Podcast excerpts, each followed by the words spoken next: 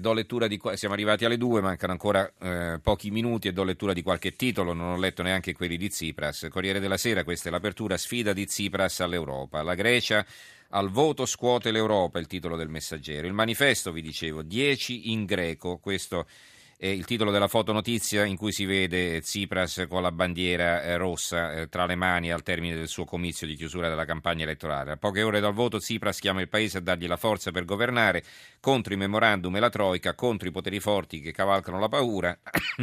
Ad Atene la sinistra da tutta Europa col fiato sospeso, Samaras finiremo come in Corea. Samaras è il leader del centrodestra. Brigata Calimera è un articolo firmato da Luciana Castellina, tutti in Grecia, dove si gioca una partita che ci riguarda tutti. Qualcuno ha detto ironicamente che in Grecia, per vivere assieme ai compagni di Siriza alla vigilia il giorno dei risultati, eravamo venuti per farci una canna, intendendo che il viaggio collettivo doveva servire a un momento di ebbrezza nel quale affogare le frustrazioni della sinistra italiana, identificarci insomma nel Papa straniero e dimenticare l'Italia. Angelo Mastandrea, eh, inviato ad Atene, scrive, il titolo è Tsipras dopo Draghi, ora abbiamo il tempo per uscire dalla crisi. L'ha detto in piazza e l'ha ribadito ieri alla stampa di tutto il mondo, da lunedì il memorandum sarà carta straccia e ancora non riconosceremo la Troica. Applausi invece per Mario Draghi, un baluardo contro le politiche di austerity della Germania. Il foglio invece riporta un'inchiesta all'interno, che però eh, non abbiamo naturalmente, l'articolo a pagina 4. Avrei voluto essere Tsipras, sogni e delusioni degli ex arcobaleno in cerca di una Siriza italiana. Vengono intervistati Furio Colombo, Paolo Ferrero e Ritanna Armeni. Il fatto quotidiano, la Grecia snobba la BCE, Tsipras non cede a Draghi. Il giorno, la nazione resto del Carlino, Tsipras e l'Unione Europea, se vinco io basta austerità.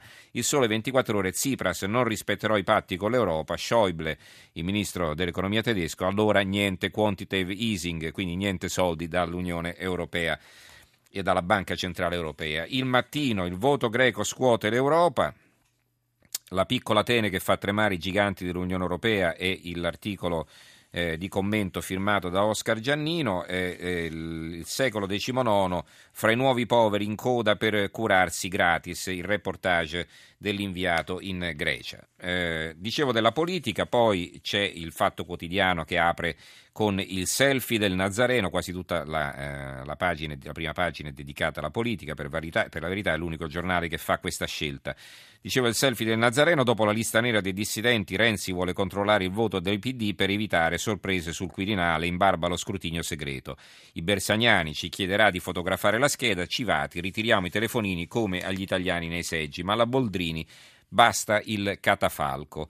E poi Di Maio, Matteo tira fuori i nomi, stavolta i 5, i 5 Stelle giocano la partita. Ci sono titoli su tanti altri argomenti e purtroppo però non abbiamo più tempo. Eh, strano stallo sulle norme contro il terrorismo, scrive in un articolo di commento la Gazzetta del Mezzogiorno. Eh, siti in campo, la City di Londra, banche popolari da spremere, questo eh, si evince dalla lettura di un articolo del Financial Times secondo eh, l'avvenire.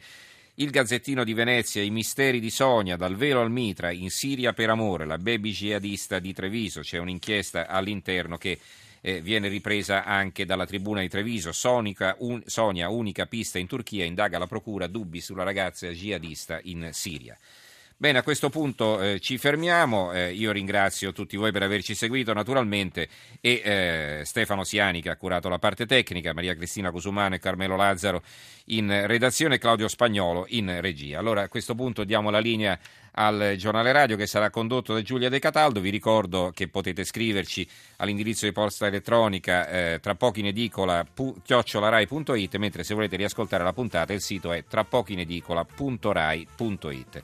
Grazie a tutti voi per averci seguito e buonanotte. Ci risentiamo lunedì e dove parleremo chiaramente sicuramente di quel, del risultato delle elezioni in Grecia. Grazie e buon fine settimana.